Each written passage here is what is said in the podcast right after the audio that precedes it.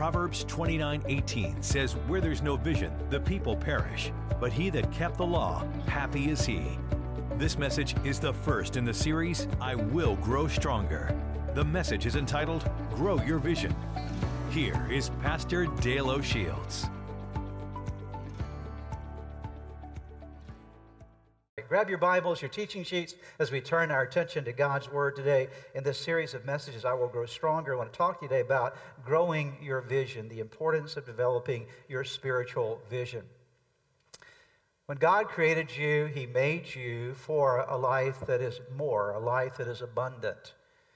God wants you to have a fulfilled life. That's his plan. In fact, Jesus said in John chapter 10, verse 10, the thief comes as the devil comes to steal and kill and destroy, but I've come so you can have life and have it more abundantly. That is the abundant life, a more life for us to experience this more life, this abundant life that God has for us, we have to make certain choices. It doesn't just automatically happen. You have to choose to do certain things in your journey. And we've been talking about some of these key decisions. We've talked about the importance back in September of making the choice I will not settle for less. God made me for more. And so I'm not going to settle for a lesser kind of life than the life God has for me. And then we moved from that decision to the next decision I will go deeper. I'm going to establish some foundations foundations of depth in my life. I'm not going to be a shallow person. I'm not going to be a shallow believer. I will have depth. And now we're coming to the third decision I will grow stronger.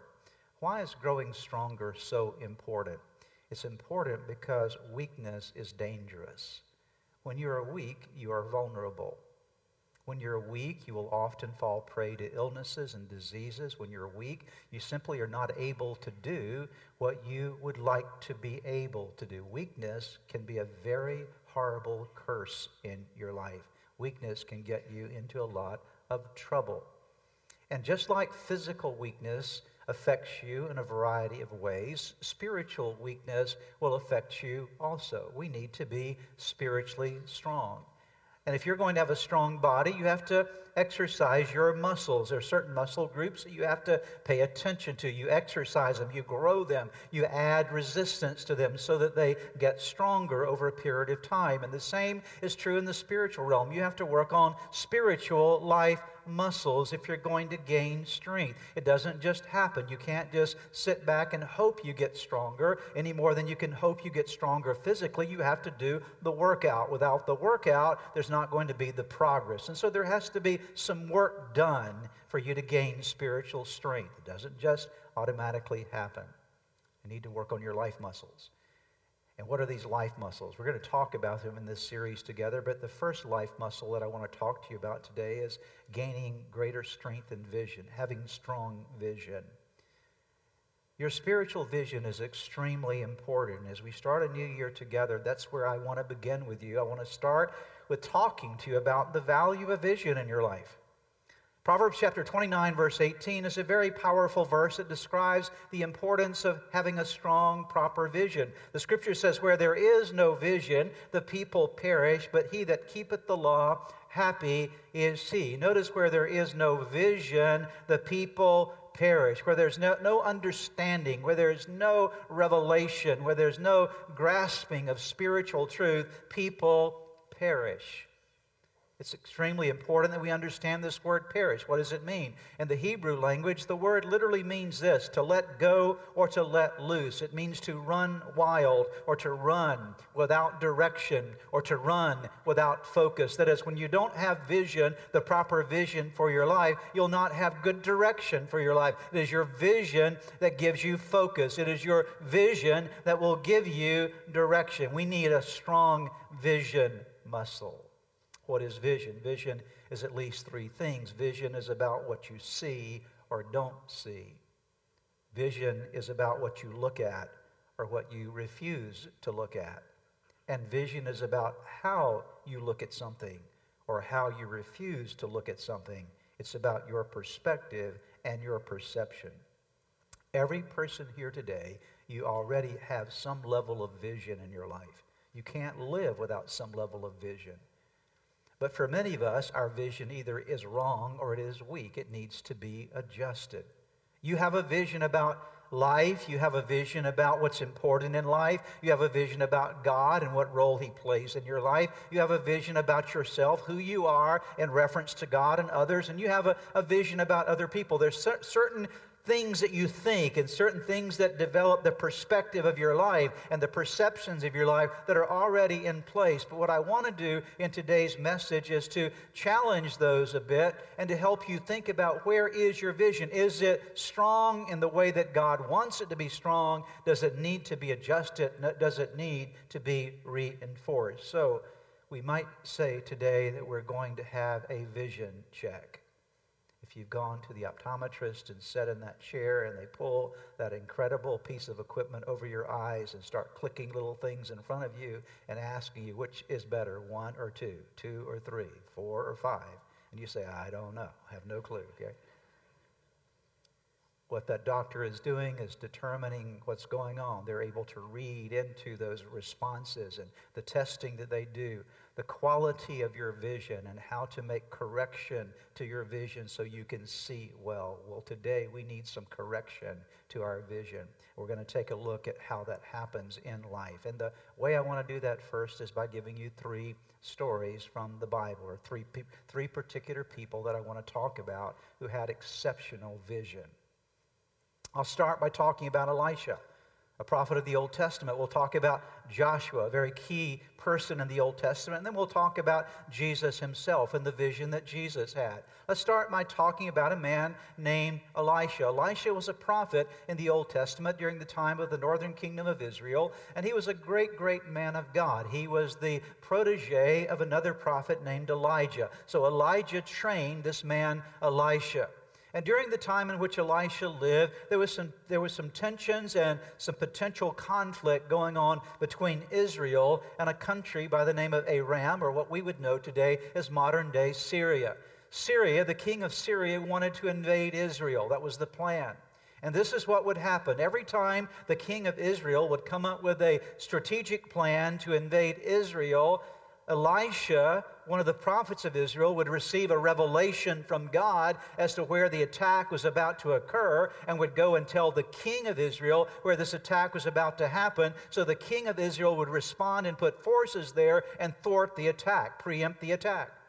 And over this happened repeatedly, a number of times, and eventually the king of Syria says, What is going on here? Every time I plan to invade Israel, Israel finds out where I'm going to invade. There must be a spy in my midst. Who's telling them what I'm talking about?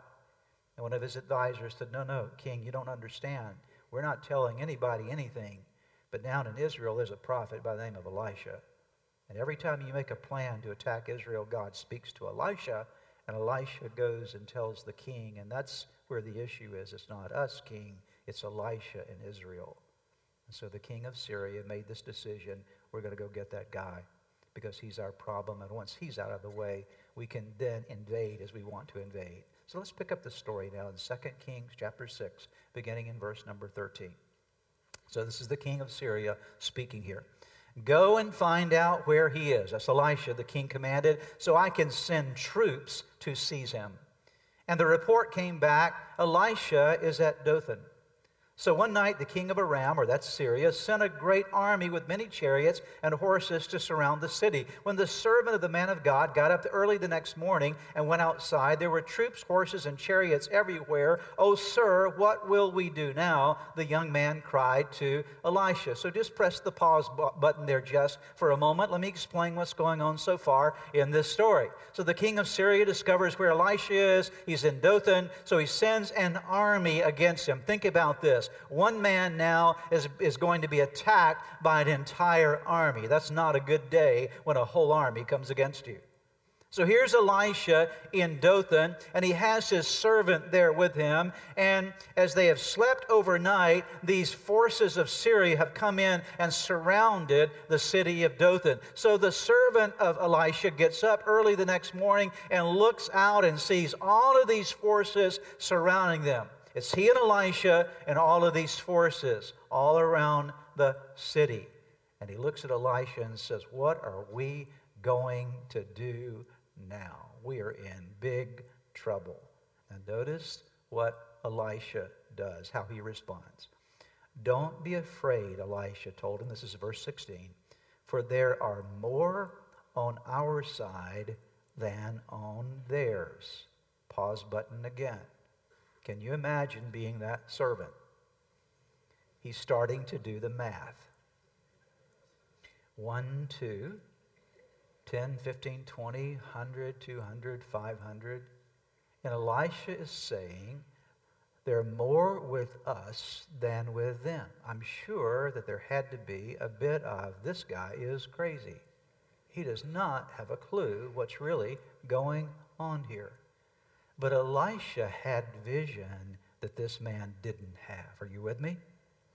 Elisha had a vision that this man didn't possess. And it's revealed here in the next verse because now we see in verse 17 that Elisha prays a prayer. This prayer is significant. He says, Oh Lord, open his eyes and let him see. You ought to circle that phrase on your notes open his eyes. God, I'm praying that you'll allow this young man to see like I see. I pray that you'll give the, this young man the kind of vision I have. Let him see that, in fact, the army of God is with us. And while there's the army of Syria surrounding us, there are more warriors of the armies of God from heaven that are surrounding us. Oh, yeah, they're invisible, but they're very much real. I can see them. The Bible says the Lord opened the young man's eyes. And when he looked up, he saw that the hillside around Elisha was filled with horses and chariots of fire. That's the angelic host surrounding them. As the Aramean army advanced toward him, Elisha prayed, O Lord, make them blind. So the Lord struck them with blindness, as Elisha had asked. And Elisha escaped from that situation, but it had to do with vision. From all outward appearance, Elisha was in a lot of trouble, but Elisha understood I'm not really in trouble because I can see something beyond what the circumstances are telling me. And for your year to be the year that God wants it to be, and for your future to be all that God has planned for it to be, there has to be a vision that sees beyond your circumstances, that's able to see God in the midst of your circumstances. There's another story in the Bible of a man named Joshua. Joshua was the predecessor of a man named Moses. You all know Moses. Moses was the one that led the children of Israel out of Egypt, out of bondage, out of slavery, across the Red Sea, 40 years in the wilderness. And Moses leads them up to the edge of the, red, uh, edge of the promised land, and, and it, it, they're, they're prepared to go in. But God does not allow Moses to lead them in. Moses dies at the top of Mount Nebo, and at that point, the responsibility is turned over to Joshua to lead the children of Israel. And Joshua was very intimidated by this task because he's following a man named Moses. Anybody want to follow Moses? I mean, Moses, he's, a, he's, he's an awesome guy. He's incredible. So Joshua is trying to fill Moses' shoes. How am I going to do this? How am I going to be the leader that Moses was? And he feels this responsibility. And so God speaks to him right after Moses dies in Joshua chapter 1, beginning in verse 6. And listen to what God says to him. This is key to what we'll see here in just a moment when we get to chapter 6. Verse, chapter 1, verse 6. Be strong and courageous, God says to Joshua, for you're the one who will lead these people to possess all the land I swore to their ancestors I would give them. Be strong and very courageous. Be careful to obey all the instructions Moses gave you. Do not deviate from them, turning either to the right or to the left. Then you will be successful in everything you do. Study this book of instruction or book of the law continually. Meditate on it day and night so you will be sure to obey everything written in it. Only then then will you prosper and succeed in all you do. God says, Joshua, here's what you need. You need to be strong and courageous. You need strength in your life. As we're going to see, one of the elements of strength was strength of vision. Because by the time we get to chapter 6, the children of Israel have already crossed over the Jordan River. They've gone into the promised land, and they're facing their first battle in the promised land because they have to drive the inhabitants out to possess the land. And the first battle that Joshua faces when he leads the people into the land is in a city called Jericho. You remember Joshua and Jericho, right? Jericho was an impenetrable city. Actually, Jericho is the oldest inhabited city in the world. The walls of the city of Jericho have been, were, were massive walls And, and here is Joshua looking at this first uh, attack that he has to make against this fortified city. And he's wondering, yeah, I know God told me to be strong and courageous, but how, how are we going to do this? This is our first battle. How are we going to win? How are we going to get a foothold in this new territory? How will we do this? And God shows up again in Joshua's life and speaks to him now this next time. Notice what he says. We're in chapter 6, beginning in verse number 1. This is so key because what did God tell him in chapter 1? Be strong and courageous. Now let's see how he gained strength. Now the gates of Jericho were securely barred because of the Israelites. No one went, in, went out and no one came in. Then the Lord said to Joshua, so God is about to speak again. What is the first word that God spoke to Joshua? Say it with me. Come on, church, what is the word? See.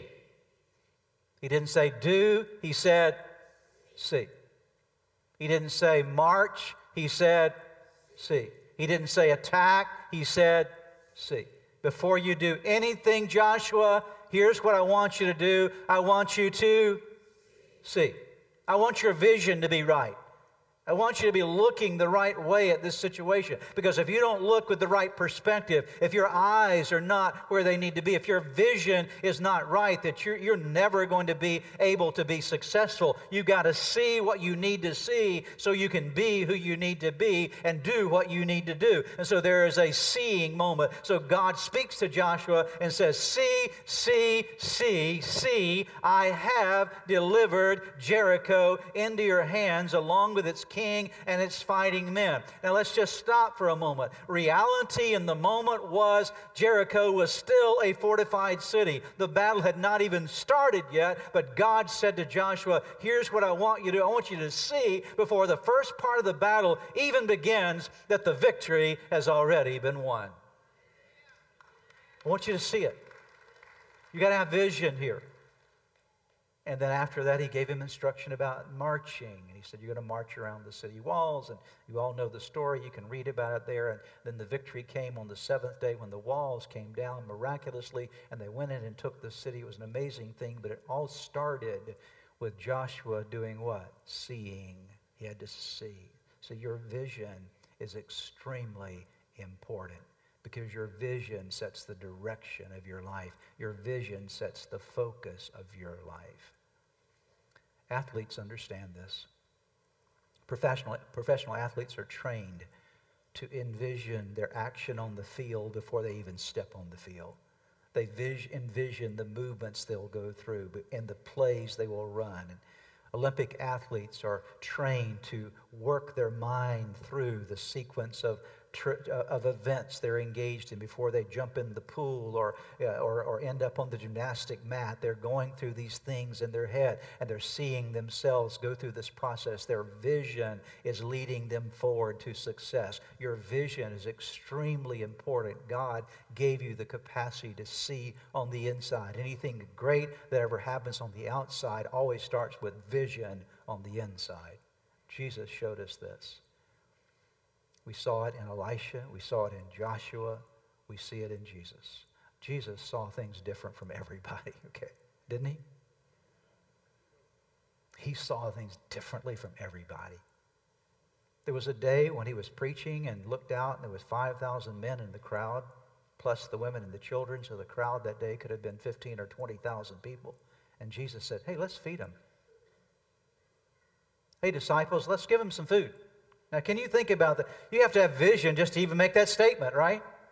There are no grocery stores anywhere nearby. Nobody has that kind of food to feed all these people. But Jesus looks at the, at the disciples and says, Hey, guys, let, us feed them. Let's, ha- let's, have a, let's have a banquet.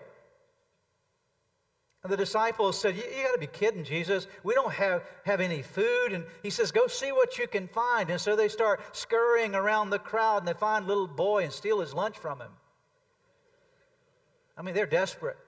They run back to Jesus with five loaves and two little fish, and they say, Well, Jesus, we looked at everybody. Nobody brought any lunch with them today, but we did find one little kid, and he had five loaves and two fish. But what is that among so many? How could this even come close to meeting the need? But Jesus said, Give them to me. Give them to me. And so Jesus took the five loaves and the two fish. You know the story. He held them up and blessed them before the Father in heaven and began to break them and multiply them. And there was a miracle that day. Why? Because Jesus saw what no one else could see. The disciples saw lack, Jesus saw plenty. It was another day when Jesus was on a boat with his disciples. And he decided to lay down in the back and go to sleep a storm came up. And this terrible storm is rocking that boat, and the waves are breaking over in the boat and crashing around them, and the storm clouds are just around them. The wind is blowing. I mean, it's just, it's horrible. The disciples are extremely afraid. They were, they were fearful that they were going to drown, and so they woke Jesus up and said, Jesus, don't you care that we're about to drown? Get up and do something. Help us, okay? Jesus rose up and while the disciples saw a storm, Jesus saw calm. And he spoke calm because his vision was that he could speak calm. He was the Lord of nature. Amen. The Lord of nature. There was a day when Jesus arrived at a house in Bethany. It was the home of a man by the name of Lazarus who had died. And actually, not only had he died, but he'd been, already been buried and had been in the tomb for four days. And he shows up on the scene, and his two sisters, Martha and Mary, see Jesus. And they said, Jesus, if you'd been here, things would have been different. Jesus, if you'd been here, our, our, brother would not have died. But in essence, because he's dead now, there is no hope. Jesus said, Take me to the tomb. Jesus, they said to Jesus, You don't want to go to the tomb. He's been in the tomb for four days. You don't want to go there. He says, Take me to the tomb and roll away the stone. Why? Because he was the Lord who saw life, not death. He said, I am the resurrection and I am the life. There in that moment, they saw death. Jesus saw life and he spoke those words Lazarus, come forth. And Lazarus came forth, all bound up. And Jesus said, Untie him and let him go. And everything changed that day because Jesus showed up with the the vision of life. See, things change when there's the right vision. How is your vision? How do you see? What do you see? Do you see as God sees, or do you see from the human perspective as you see? God wants to adjust your vision. Let me give you quickly five things that you need to do if you're going to improve the vision of your life. This is what you need to practice. This is how you build your vision muscles. Anybody want to have better vision muscles? Do you? Amen? About four of you do, okay? How many of you want more vision muscles? Amen, okay? These are your exercises, okay? You ready for your exercises? Okay? I mean, if you go to the gym, you want bigger biceps. They're going to show you the exercises to do for biceps, right? Okay. And they can tell you the exercises all day long, but if you don't show back up at the gym and do them, guess what? You're going to be as puny as you are right now, okay? So I'm going to give you the exercises that you need to do to increase your vision. Number one, each day of your life and as you move forward in your life, see, always see the God who is for you that your number one vision is to say this I know that in life I'm going to have many things that will come against me, many things that will stand against me, many things that will be in opposition to me, even things that will be hostile toward me, things that are contrary toward me. There'll be a lot of things that will come against me, but whatever comes against me, I'm going to stand in the vision and the reality that God Almighty is for me. In fact, the Bible says, if God be for me, who can be against me? Amen?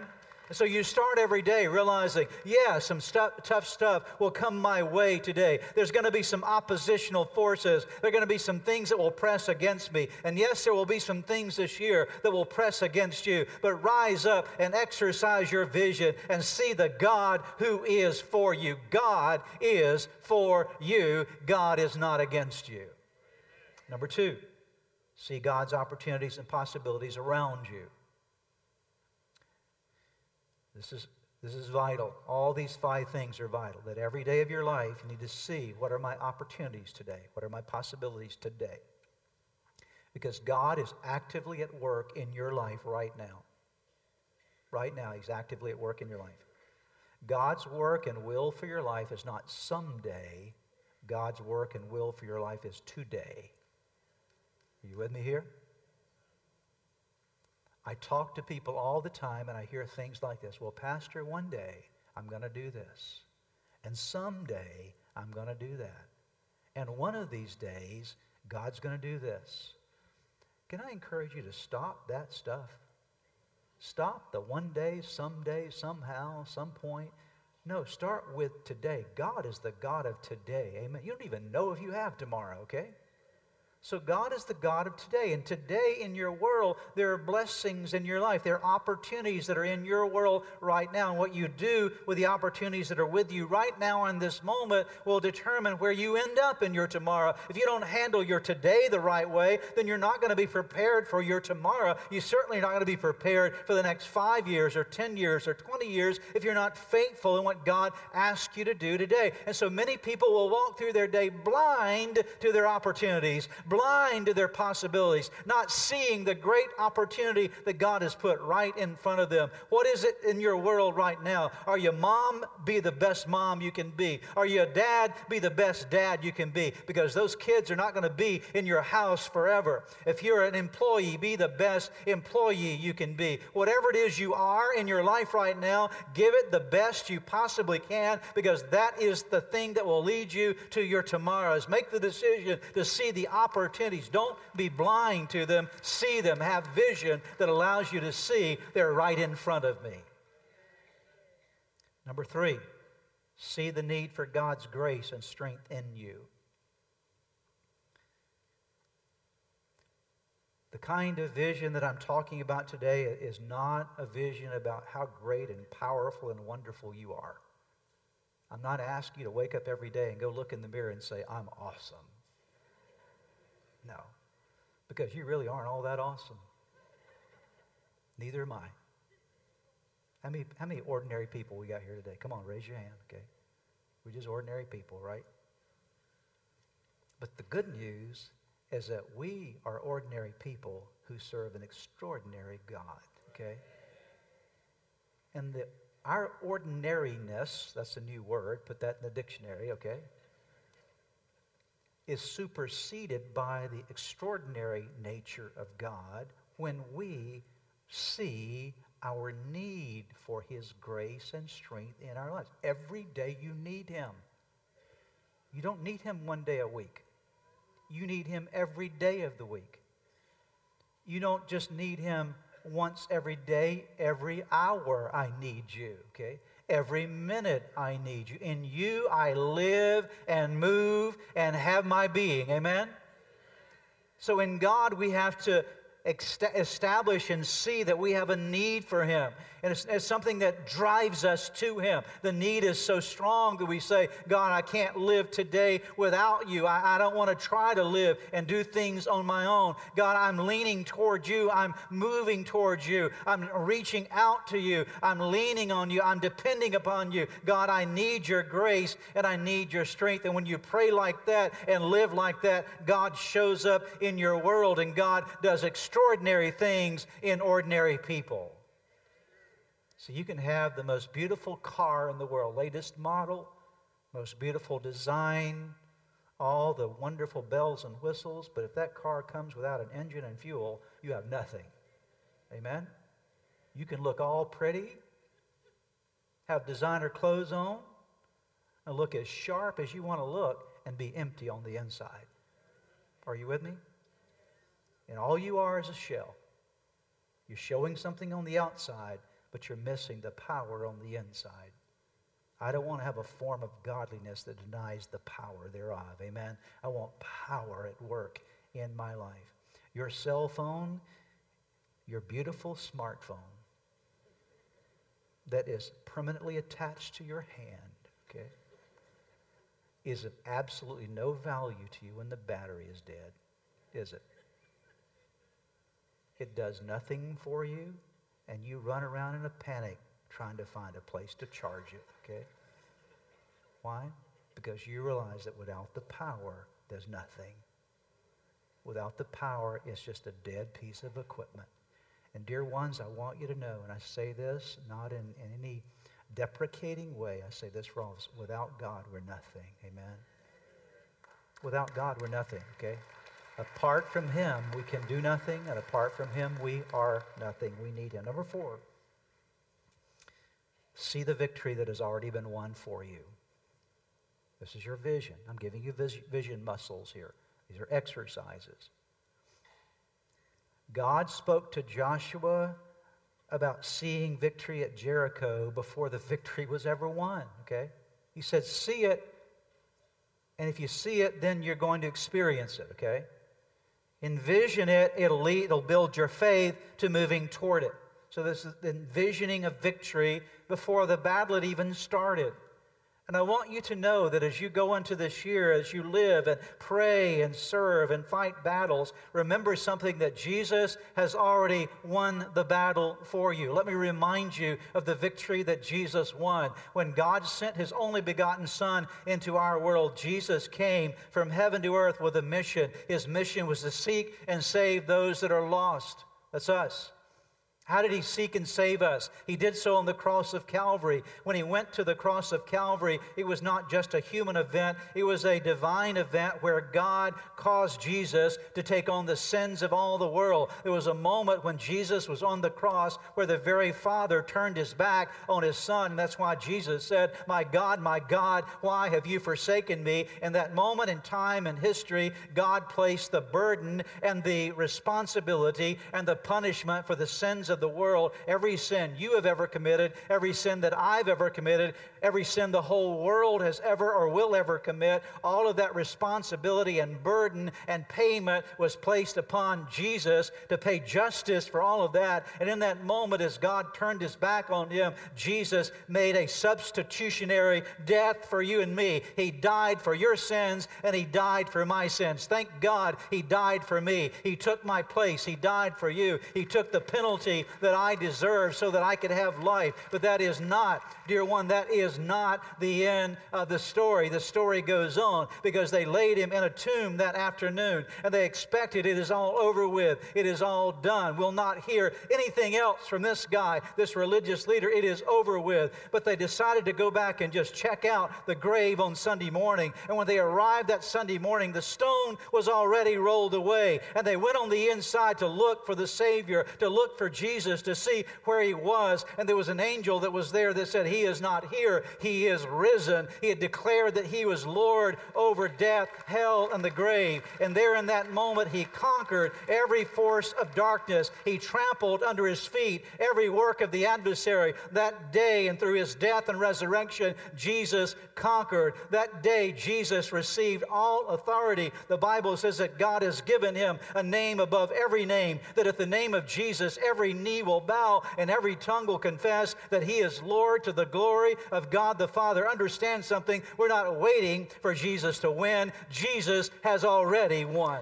okay?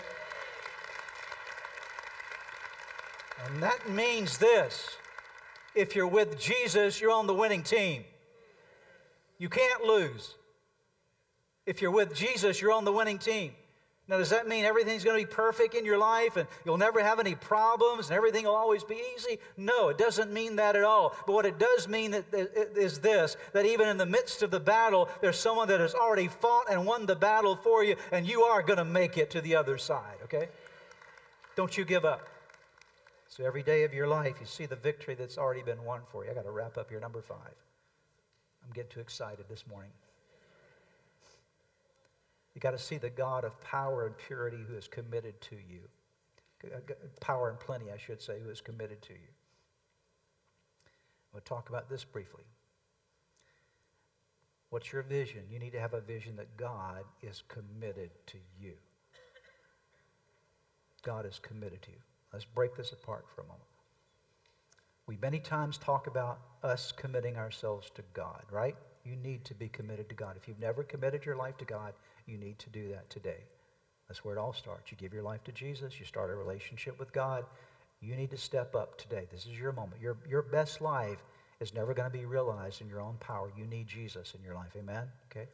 So today, step up and commit to Jesus. If you've never done that, do that today. But when you commit to Him, He commits to you. In fact, He's already committed to you before you committed to Him. Okay? See, any relationship requires dual commitment. There's no relationship that works when only one person is committed, correct?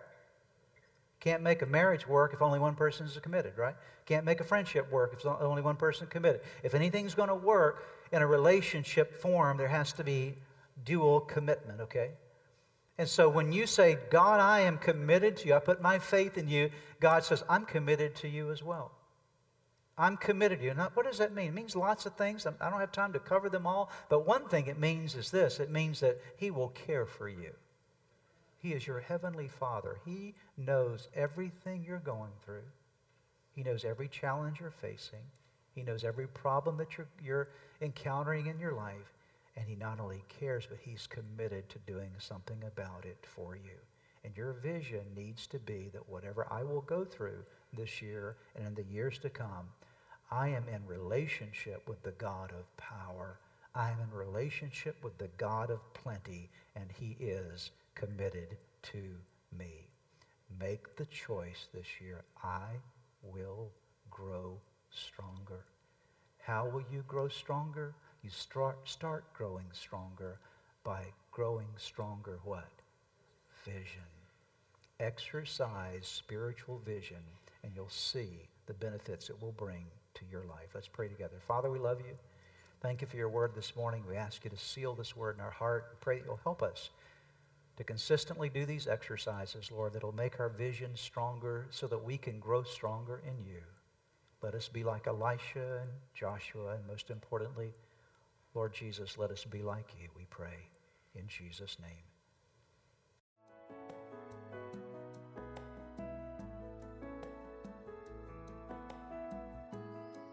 Thanks for joining us for today's message. I trust that you've heard something from God's Word that'll make a difference in your life now and forever. Maybe as you were listening to today's message, God began to speak to you about a personal relationship with Himself. You know, the most important thing we can ever establish in our life is a relationship with God, and we do that by opening our hearts and lives to Jesus Christ. If you've never invited Jesus into your life, today is your day. It's your opportunity. I want to lead you in a prayer right now that you can pray that will forever change your life, that will allow your name to be written in the book of life for eternity. All you need to do is simply pray this prayer with me and mean it in your heart. If you'll mean this prayer, God will hear you. The Bible says that whoever calls on the name of the Lord will be saved. So would you pray with me right now? Whisper these words to God or speak them out right where you are. Say, Jesus, just mention his name. Say, Jesus, I admit to you today that, that I am a sinner and I'm sorry, God, for everything I've done wrong. Jesus, I believe in you. I believe you are God's Son, the Savior the Redeemer. I thank you that you died on the cross for me and that you rose again. I believe in you, Jesus. And then whisper this prayer say, Lord, today I invite you to come into my life, to forgive me of my sins, to give me a brand new start in you. I give my life to you today in Jesus' name.